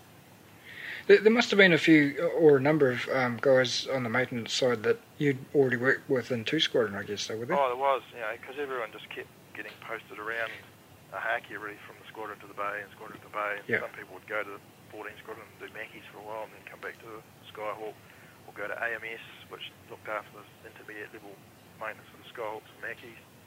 So you did, you knew people, some you'd worked with before, but others you hadn't, but you certainly were aware of them. Yeah. And especially through just living and working in Haki, socialising and the clubs and messes, you knew, did know a lot of people which did make it easy to transition in. It wasn't like you were coming from completely outside a, another base. You did know a lot of people. Yeah. Um, so yeah, the first Vanguard deployment was to Singapore in 1998. Uh, t- tell us what um, Vanguard is all about. So Vanguard was just a name. That any of the 75 Squadron deployments to Southeast Asia using Skyhawks, and even even before Skyhawks, when they had 14 Squadron did them with Canberras, they called them Exercise Vanguard. Yep. Um, and then within Exercise Vanguard, there'd be a number of smaller exercises of different names as well. So Vanguard was sort of the overall exercise name for the eight weeks you're away. Yep. But within that eight weeks, there'd be probably two or three other smaller exercises like exercise starfish or five power defence arrangement. Or, but Vanguard was the overall overarching exercise name for it. Yeah, uh, and this was all part of the um, uh, was it SEAC or was it the, uh, well, the five power defence arrangement oh, right. organisation that the, the Skyhawks used to deploy under Vanguard too. So they'd go every year. Um, the Skyhawks deployed to Southeast Asia every year from 1971 to 2001. They never missed any. Some years they went two or three times. Right. Um, and yeah, just exercise with the five power defence arrangement countries, which were Australia, New Zealand, UK, Singapore, and Malaysia. Right. Okay. And on your first um, Vanguard, um, what sort of uh, exercises were you involved in? Uh, so we were based out of Paya Lebar Airfield in Singapore, which used to be the old civilian airport in Singapore before they opened Changi. Yep. And so we used to be based out of what was the old actual international terminal. Okay. And it was just a, a, a maritime strike exercise, part of it, and other parts of it would be a um, air defence exercise with the Singaporeans or Australians, whoever was there. Um, usually on the way up to Singapore or wherever we were going on a Vanguard, we'd have a couple of weeks somewhere in Australia on the way, usually Darwin, um, a couple of weeks there exercising with the Australians. Yeah. And then go from there up to Singapore or Malaysia or Thailand, wherever we were going. So the total deployment was sort of six to eight weeks, but it was broken into two or three different locations. So Darwin, Singapore, Malaysia, Thailand. You know, some trips you did three different places for over those six or eight weeks. Others you stayed one place for most of it. Okay. So Thailand was involved even though they weren't in the five powers. Uh, yeah, if we went to Thailand, Thailand never came to Singapore or Malaysia for exercises. We used to go to Thailand to one of their bases. Yeah. So when we did that, it was just a New Zealand Thailand exercise. That part of it. Ah, right. Okay. To do with the five power or anything else. Right. Right. They were just known as Thai Kiwis, and usually just doing air combat against the Air Force. That's mostly what they were. What were they flying at that time? Uh, F5s, F16s. Okay. I think that's the main what they had. Yep. I only went to Thailand once. It was 2000. But yeah, went to Korat, which was a big base the Americans built during the Vietnam War that they used to fly a lot of their Force fighters, and bombers out and then go and bomb Laos and Cambodia from Thailand. Yep. So it was the facilities looked old. They were very Vietnam era looking. If you imagine what a 1970s or 60s airfield would look like, well, that's what it looked like still. Right. And the Thais had F5s and F16s there. Okay. But the, the, the Thai, because Thailand's surrounded by uh, borders with other countries, one thing that was interesting, their aircraft were always armed with live weapons. You walk along the flight line and the F-16 were always loaded. Wow. um, just a different sort of, you know, something we'd never have to worry about in New Zealand, but it made you realise that, hey, these guys are actually for real. So did they unload them for the exercises? uh, I think so, yeah. You'd hope so, wouldn't you? Flying, yes, I- you'd hope they would. they never shot us down anyway. yeah. Maybe they didn't try hard enough. In Singapore and Malaysia are the same, you know, they're on a high state of readiness all the time with the aircraft virtually on you know, readiness, armed, fully armed. Uh, in, in the exercises that you did up there, um, who was the dominant sort of uh, winner of the exercises over those? Uh, Singapore was, uh, they were very professional and operated at a, a similar level to Australians. Yeah. Yeah, they got very good equipment, good training systems, and yeah, they, they were right up there. Yeah. Um, the Malaysians, less so, a lot less, and we'd have no trouble going against the Malaysians every day and thrashing the pants off them, even with their F-18s and MiG-29s. Yeah. Um, the Thais were the same initially, but the Thais learned quite quickly and, and after a couple of weeks there, they would have you know, learned their lessons and mistakes and, and, and, and would be willing to learn. Um, there's quite a cultural thing in Asia where you know, it's, it's bad to, to lose. Yep. And instead of using that as a positive and to learn, well, what did I do wrong, they would go away and sulk in the corner. And that used to happen in Singapore and Malaysia. Right. Rather than coming and go to the debriefing with our pilots and sit down and, and actually try and learn what they did wrong. Yeah. They, they just wouldn't turn up to the debrief. They'd storm off on a hunt. I saw that happen in Singapore and Malaysia. Okay. Um, I mean, it might have happened all the time, but certainly it happened.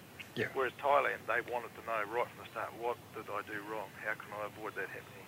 Yeah. And they, they, because of that, they learned real quick. And they say they should have. They had F-16s. They, they should have been yeah, out turning and out fighting us every fight. Yeah. Um, Okay.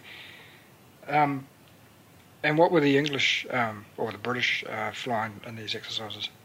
uh, they would have usually tornadoes, um, the F-3 interceptor version of the Tornado, usually in Singapore for the exercises, Yeah. and a couple of tanker aircraft, VC-10, Okay.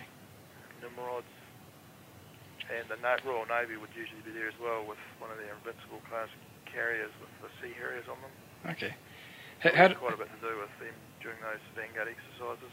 Yep. And the Sea Harriers would be land-based at Paya with the F-3 Tornadoes were usually at Paya as well.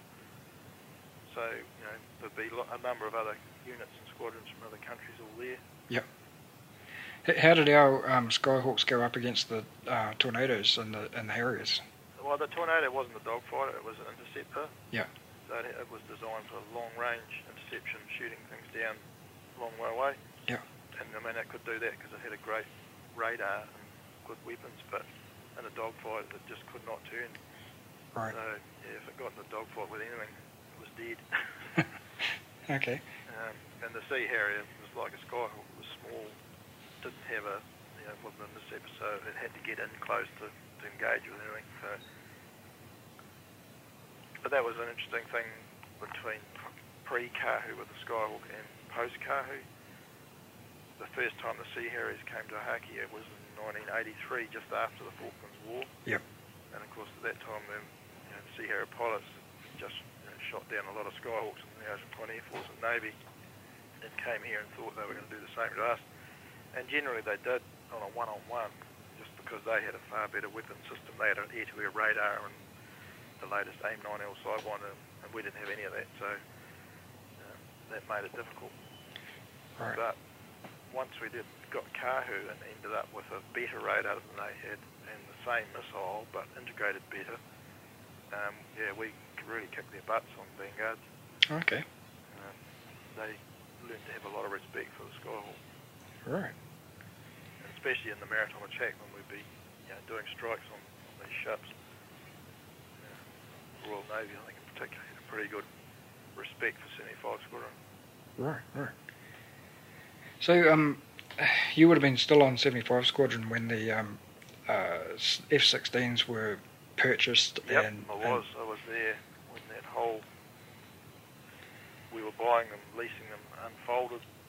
Yeah. Um, it, it was a rumour that had been floating around sort of for a few weeks, and then all of a sudden, just before Christmas, it was officially announced by the Minister of Defence, I think it was, or Prime Minister, that we were buying or leasing 28 F-16s, and we couldn't believe it. It was like, oh my God, this is unbelievable.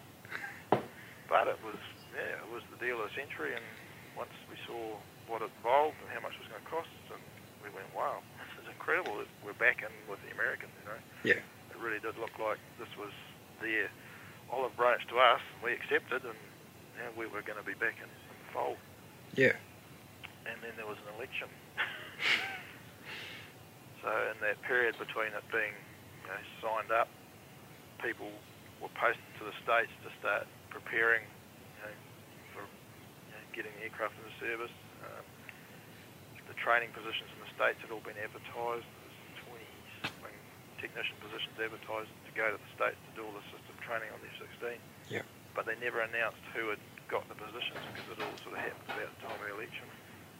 So they held off, um, and then the election, Labor won. Helen Clark came in, and then one of the things on her pledge card for the election was to review the F-16 deal, which she did, and the rest is history.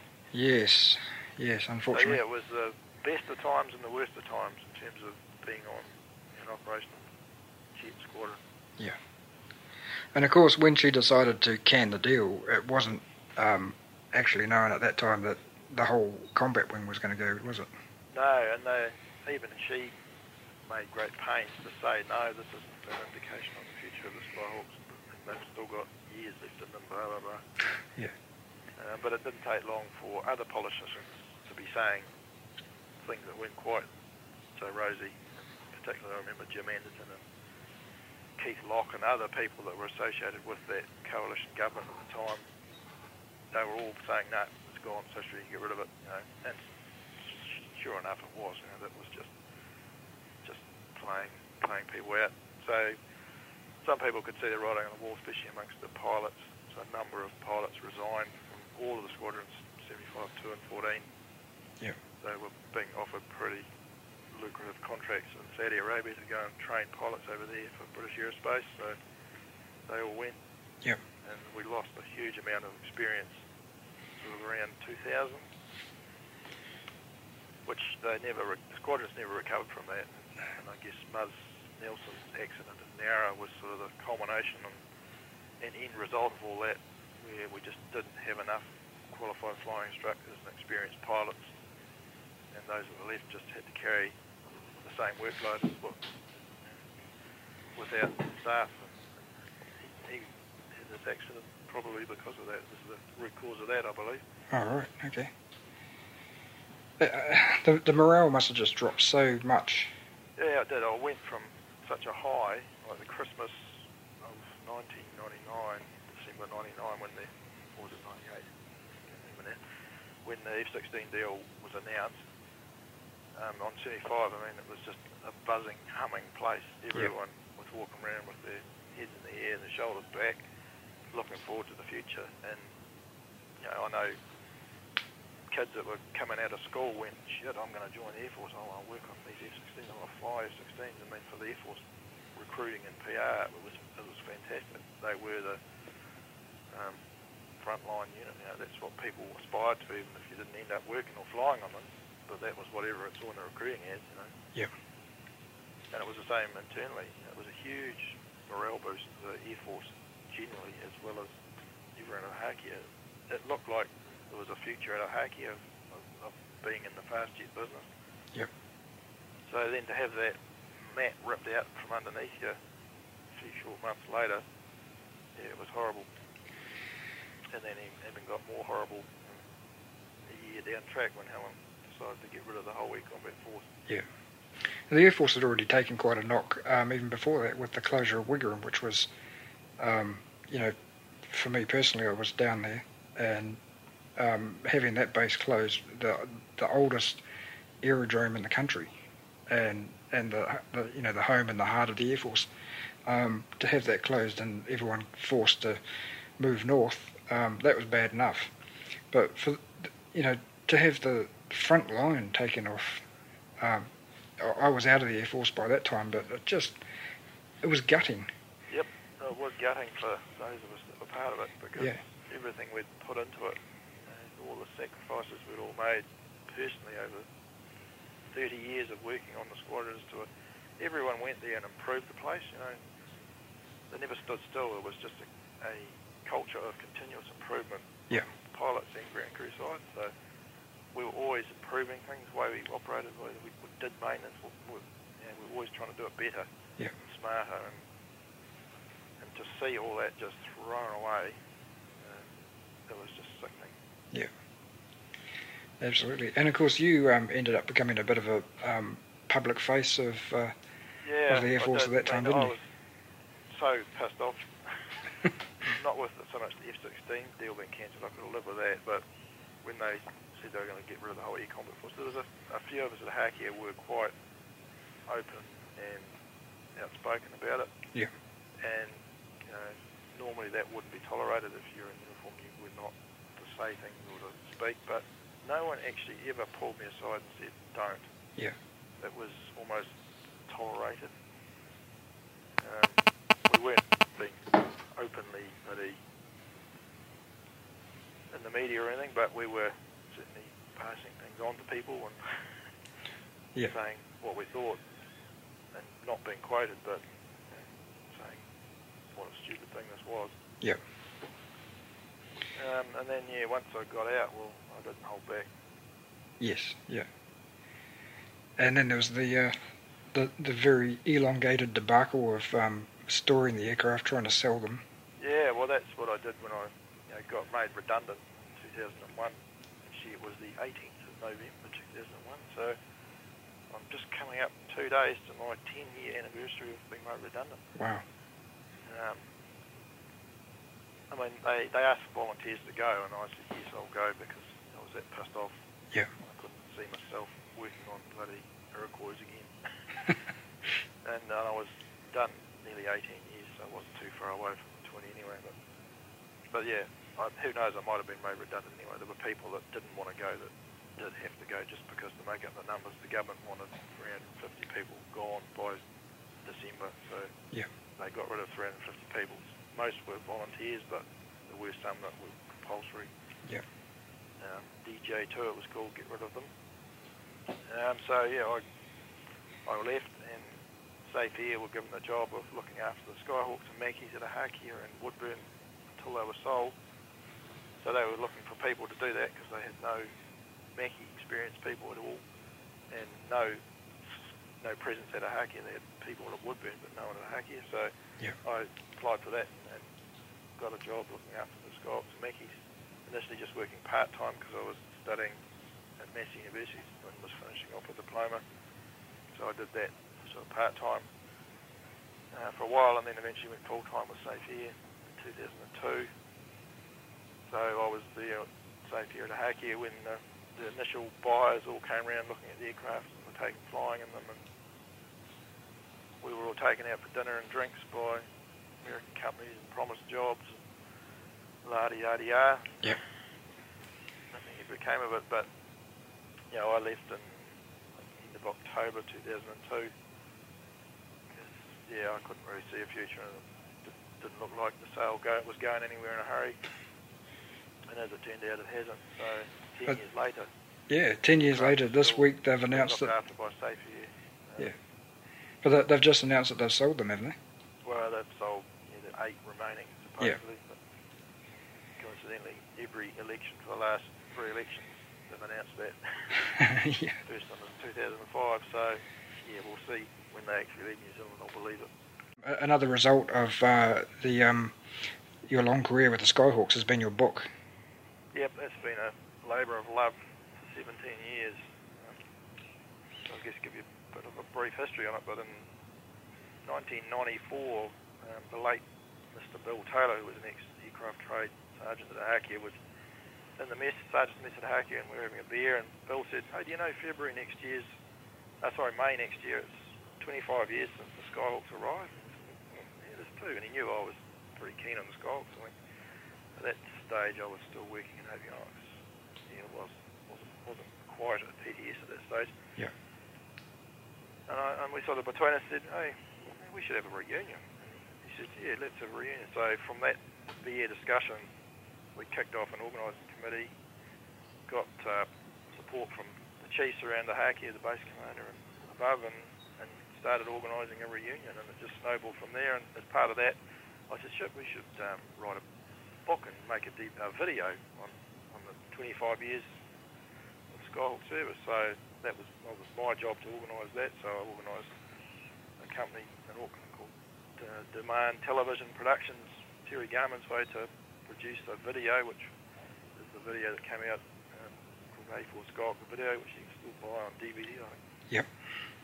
And I, I um, rang up Ross McPherson from New Zealand Wings down at Otaki and invited him to a meeting at a Ohakea to discuss writing a book because I knew he published books on aviation subjects. And we sat in uh, Wing Commander Iggy Wood's office uh, at Strike Wing headquarters.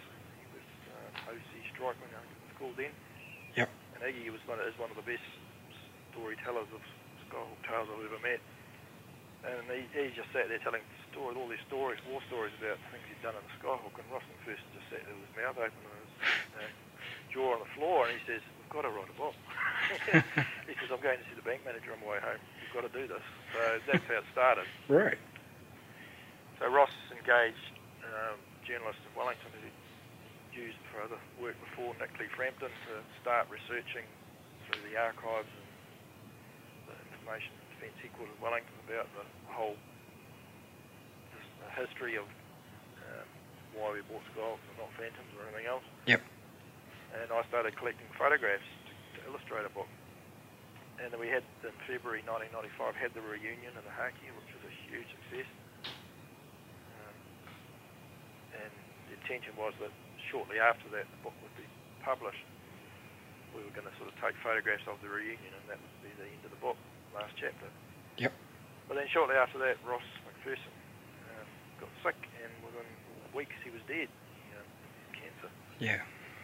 So that was a, a shock, a huge blow, and the book sort of just sat there in the back burner with um, New Zealand Wings, which was his business that he ran. And it sat like that for many years, um, not going anywhere. And in the meantime, Nick kept updating it, researching, getting more information, doing more interviews with people, and, and I kept feeding him information and collecting more photos, and that went on and on and on for well, until about 2000 and when we were getting F-16. And um, New Zealand Wings said in the end that they just didn't want to produce the book, couldn't afford it. So said go and find someone else. So Nick spent the next you know, few years trying to find another publisher to, to take it on. Yep. Much success. And then in 2001, the Skyhawks were, were chopped. So that was sort of, we thought, the end of the story. Um, we'll wrap it up. Um, but we sort of had 10 years of waiting before the bloody things were disposed of, and they're still not disposed of. So, so that was the, the 17 years. 10 years of that was waiting for something to happen with the disposal of the aircraft to really finish that last chapter. Right. But as it turned out, that was really fortuitous because enabled so much more material to come to light um, interviews with people and stories and photographs that came out of the woodwork, which just resulted in the end product that we've produced is just so much better for it because it took it 10 years. It's, it's been a long, frustrating process, but it's certainly been worth it. Yeah, exactly. And um, I've heard from everyone that's read it, they just think it's a fantastic tribute story.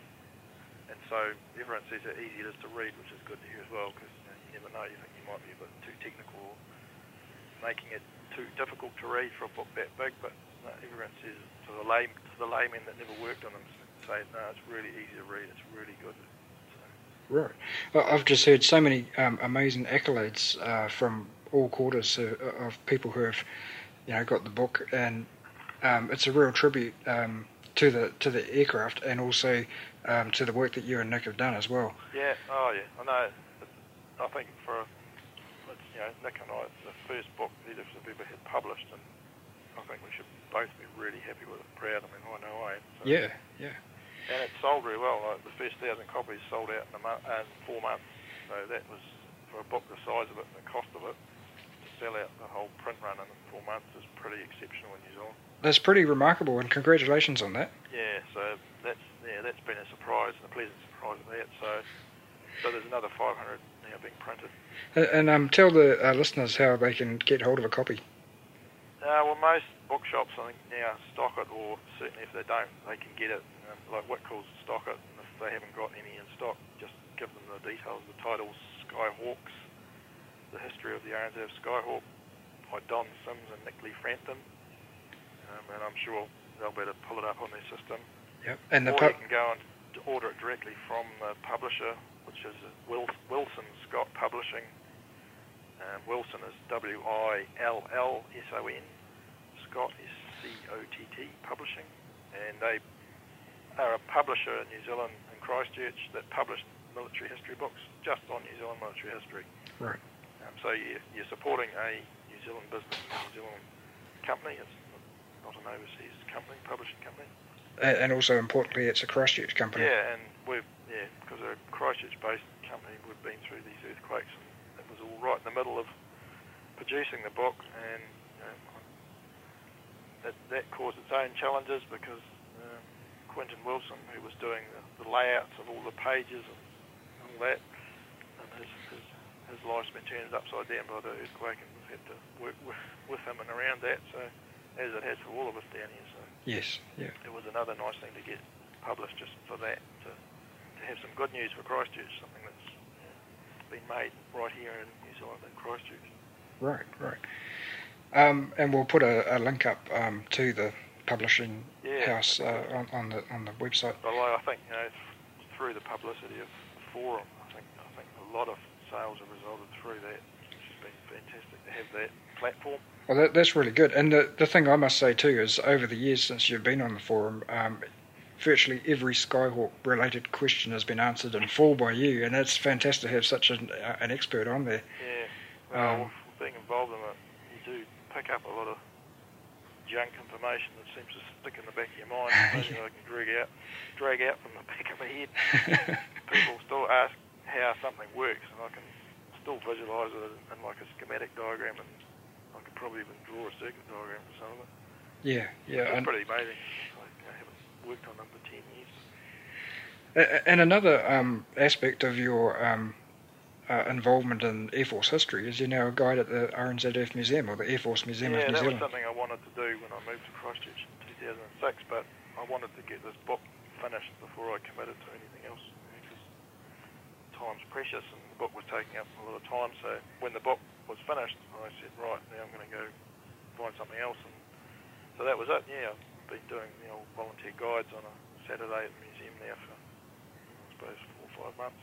Right, I'm really enjoying it. Yeah, it's great to be back in, you know, in the old military aviation arena and being able to tell people and show people uh, aircraft that I know you know, quite a lot about. It's it's a bit scary that I can go into the hangar in there and say, well, I worked on that, that, and that. you know, there's an Iroquois Skyhawk and an air trainer in there that you know, I've worked on all of them and I've actually flown into them as well, the air trainer and the Skyhawk. So right. but it's, it's being able to tell people that and tell them stories about it. It's, it's really cool. Have you had to do a bit of um, boning up on the other aircraft types? Yeah, I did. Uh, always been interested in aircraft, so I had a lot of it back of my mind, but it did need a refresh. But they've got a really good induction sort of program where they give you a booklet with all the history of the different aircraft and how many we had, and, and give you, yeah. So it didn't take me long to be able to do the guided tours to the restoration hangar because you know, I already knew most of it. Yeah. But it's one of the more enjoyable parts of being there is, is working with the other guides, talking with them because they come from all different backgrounds and experiences, and feeding off each other's knowledge, and then you learn something new, and that's been really interesting. Yeah, absolutely. I can imagine. I mean, I'm seeing pe- the people that I directly work with on a Saturday, I mean, because that's all I can do in terms of my time, but it must be great for the ones that are retired, and they some of them do three or four days a week. Yeah. Um, and they're working with all different groups and people. It, it's a great little community, the volunteers there. You've got the volunteers in the hangar, the Black Hand Gang doing work, as well as the volunteer guides at the front, you know, showing people around and answering questions. Right.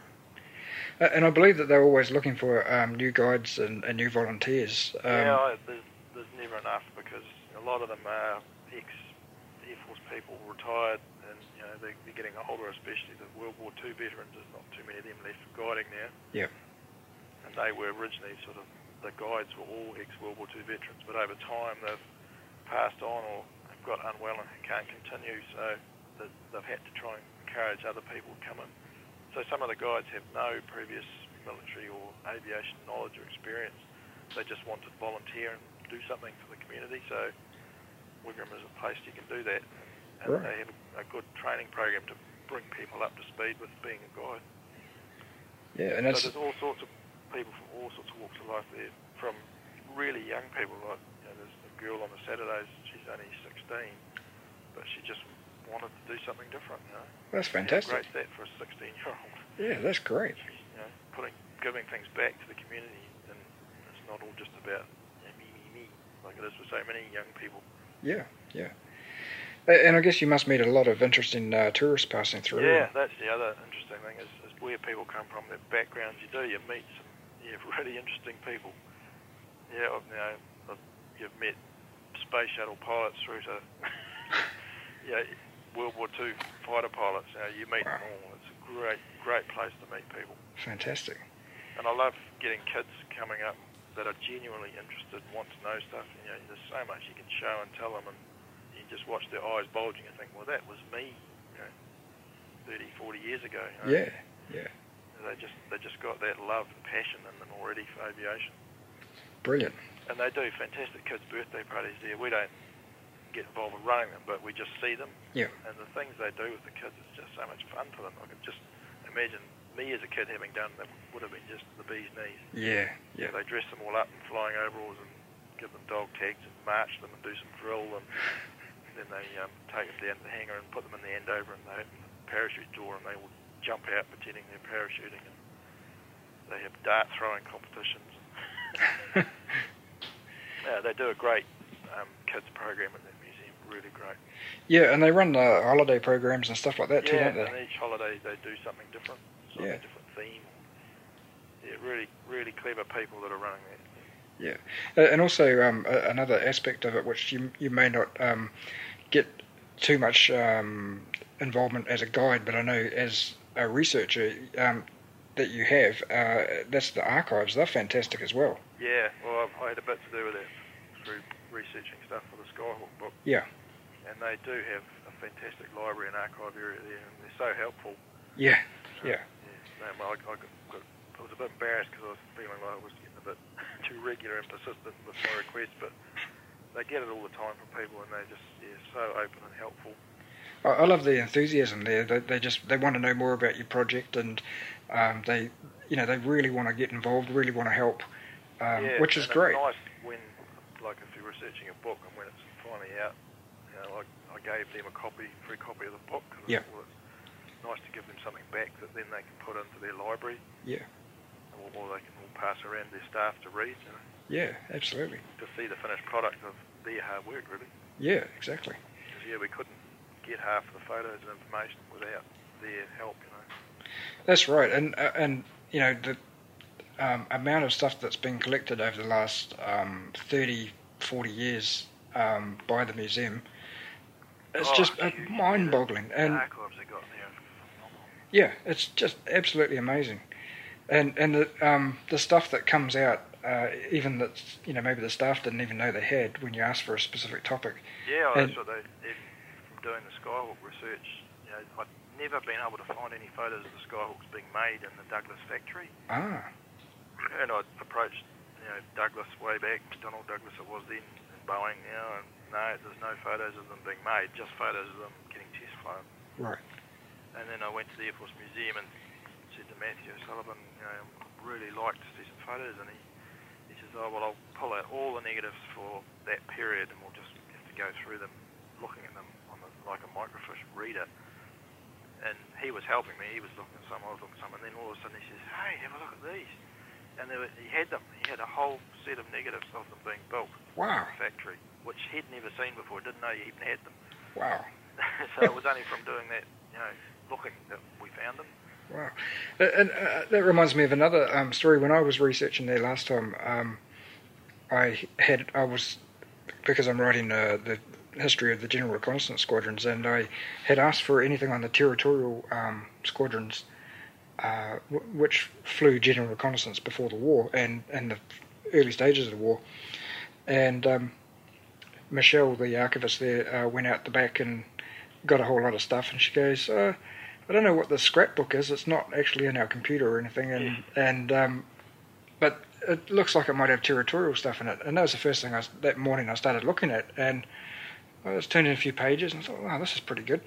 And then I turned another page, and here's a letter stuck in it that says, "This is to confirm that you are officially made the chief of air staff of the RNZAF." And I thought, what?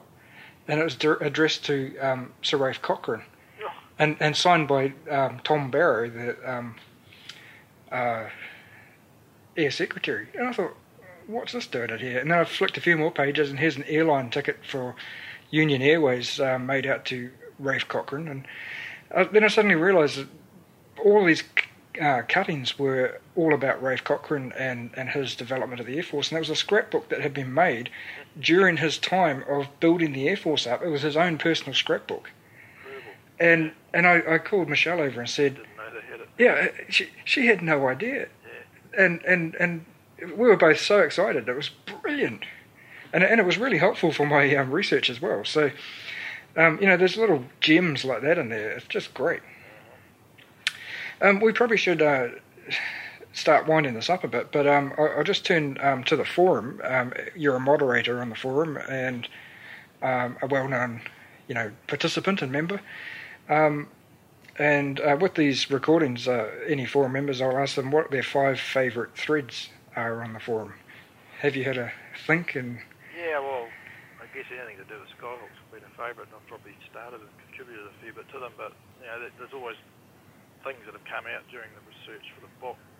Through those threads, there's been a lot of photos and contact. I've made contact with people that I wouldn't have been able to make contact with otherwise, so I'd have to say that anything to do with the Skyhawk was just gold for me because I made some really good contacts and Right. got me some very special photos from people's personal collections. right, right, So that would be number one. Um, the Bristol Freighter L's thread would, would be a close second and maybe would be a first if I thought about it. Yeah, That was just a, such an amazing story. Oh. And someone's got to write a book using that, that thread because it's just gold. absolutely. It was so entertaining and so interesting at the same time. Yep, it is. Uh, yeah, you know, when he was right into it every day, there was updates and it was Yeah. like, I have to go there and look. Is there an update yet? Yeah, yeah, um, I know other people would like that too. yeah, exactly. And it was when he'd been doing his, his own engine on the trailer, that was again just incredibly interesting. Yep, yep. And he's a very good storyteller. he is, and he's a very, very talented engineer. oh hell yeah, Yeah, yeah. But he can tell a bloody story. Yeah. um, what else? Oh, anything in the preservation area. You know, that's another area that's always interesting. Stuff that's coming out of there. yeah, Um, you're resurrecting harvards from scrap. Know, those sort of stories that are just so New Zealand and saving wreck wrecks back 40s and 50s that are now, if we didn't have those people that did that, well, what would we have now? We wouldn't have anything. exactly. Yeah, So, yeah, there's, there's lots of that, oh, that history and when the photos come out of the woodwork that you've never seen before, that's just so amazing. it is. That's one of the great benefits of the forum, as far as I'm concerned. And Yeah, and people are so generous with their photos as well. Like the internet's so bad for copyright abuse. You know, yeah, it, it does take courage to put your photos out there because you guarantee if you post, someone will punch them. But you know, it's all about sharing. I think everyone that's on there realises that, and they've seen how other people have shared photos and yeah. snowballed, and it's great. Yeah, and I think too, if you have a rare photo or you find a rare photo and you put it up there, um, the reaction that you get is really satisfying as well. Oh, when, yeah, when other people right. just can't believe it, and Yep, no, there's, there's so many characters sitting there lurking in the background, and it's not until someone puts something up that it triggers them into actually posting. A lot of people just sit and read, don't actually post, but Yep. sometimes something will trigger them, and away they go. yep, exactly. That's fantastic. Yeah, It's exactly. a whole new you know, view to something, or Yeah, yeah, and uh, from a different perspective from their experience. It's great. it's actually really interesting that almost every topic that comes up, whether it's civilian or military aviation, um, any any type of aviation, there's always someone out there that had some sort of personal involvement, or maybe their father did, or something like that. It's a, it's a real uh, interconnected web of people, isn't it? Yep. And that's what the forum's been great for, is making friendships. You know? Yeah, And we have our Christ- Christchurch gatherings a couple of times a year, or um, you know, we go to the air shows and we try and catch up. And it's been fantastic for that. yep, absolutely. It's, it's a whole little social network on its own, It is. It is. It's great. And it's reacquainted a lot of you know, sort of ex-Air Force people that have lost touch with each other. You know, I've got back in touch with people through there, and, and I've seen lots of other people doing it as well. Yep, absolutely. And um, and it's not just Air Force. There's a lot of uh, the um, top dressing people who making contact with each other and various uh, other aspects like that. So Yeah, and we get the overseas contributions, especially some of those photographers that are just posting absolutely stunning photographs of the air shows. yeah, So lucky to do, but they're doing it on our forum. It's just, we're privilege. You know? It's it's amazing that, uh, and uh, I think it was um, I was at Omaka and I, was uh, with Dave McDonald and um, he introduced me to a couple of people and when he said my name, uh, he th- these people said, oh, oh, I read your forum. One of them was German and one was French. And, and I was like, why do you read it? And they're like, oh, because it's really interesting and it's really good. And I was like, that's the first time I realised there were people overseas, you know, reading the forum. And um, now you look and there's people from Britain, there's people from Canada, Australia, um, Singapore, all over the place, America. No, it is. Bloody good. Yeah, yeah, No, I wish I had more time to spend on it, but it's, it's like every, you, know, can't spend all day, every night on it. So no, no, I try and look every day at the, you know, the threads that I'm interested in, but you know, sometimes work you're away and you don't get to look for a few days. But it's always yeah, one of the first websites I go to when I've got the computer on. yes, yeah, yeah, and there's always something new every day. Yeah, oh well, Don, um, this has been a very, very interesting chat with you, and um, I want to say thank you very much for partaking in this interview. no, well, it's another whole chapter in the forum as well. We'll, see how this goes. Good way to try something different to get more information out. It, it is, and it, um, I think it will add it'll add a bit more um, personality to the um, the people on the forum. You, you get to meet them in person as such, if you know what I mean. Um, and um, I mean, even tonight, even though I've known you for years, I've learned a few things about you. I didn't I didn't even realise that you had uh, been at PTS and stuff like Well, that. I've So, tried to keep that quiet. oh come on, it's one of But I did actually really enjoy my time there. I loved it. the, when when I was at Wigram, that used to be known as the sharp end. Yeah. Well, you know, at Ohakea it wasn't, it was the blunt end. yeah. It was, yeah, really, when I got told I had to go there, it was like, oh. But it was, a, yeah, it was a means to end. They promised, you know, you go there and do your two years, be a good boy, and then you can go to 75. So Yeah. that was my motivation. yeah, As it worked out, I actually really enjoyed it. yeah, yeah. Well, I'd got a lot of flying air, flying air trainers. You know, when we went away with the checkers, we'd you know, take off from Hacker and fly wherever, Auckland or Christchurch or Westport, and we, you know, the pilot would say, "Yeah, you can fly it. There you go." And then you want to learn to learn how to formation fly. Oh, okay. Get one of the aircraft to fly nice and straight and steady, and he t- taught me how to. You know, I learned how to formation fly, Wow, all the different positions. So, yeah, fantastic. gold, you know. Getting paid to do it. Yeah, that's great. Oh well, um, yeah. Thanks once again, and it's um, it's been an absolute pleasure uh, to have you on as a guest. Uh, take care.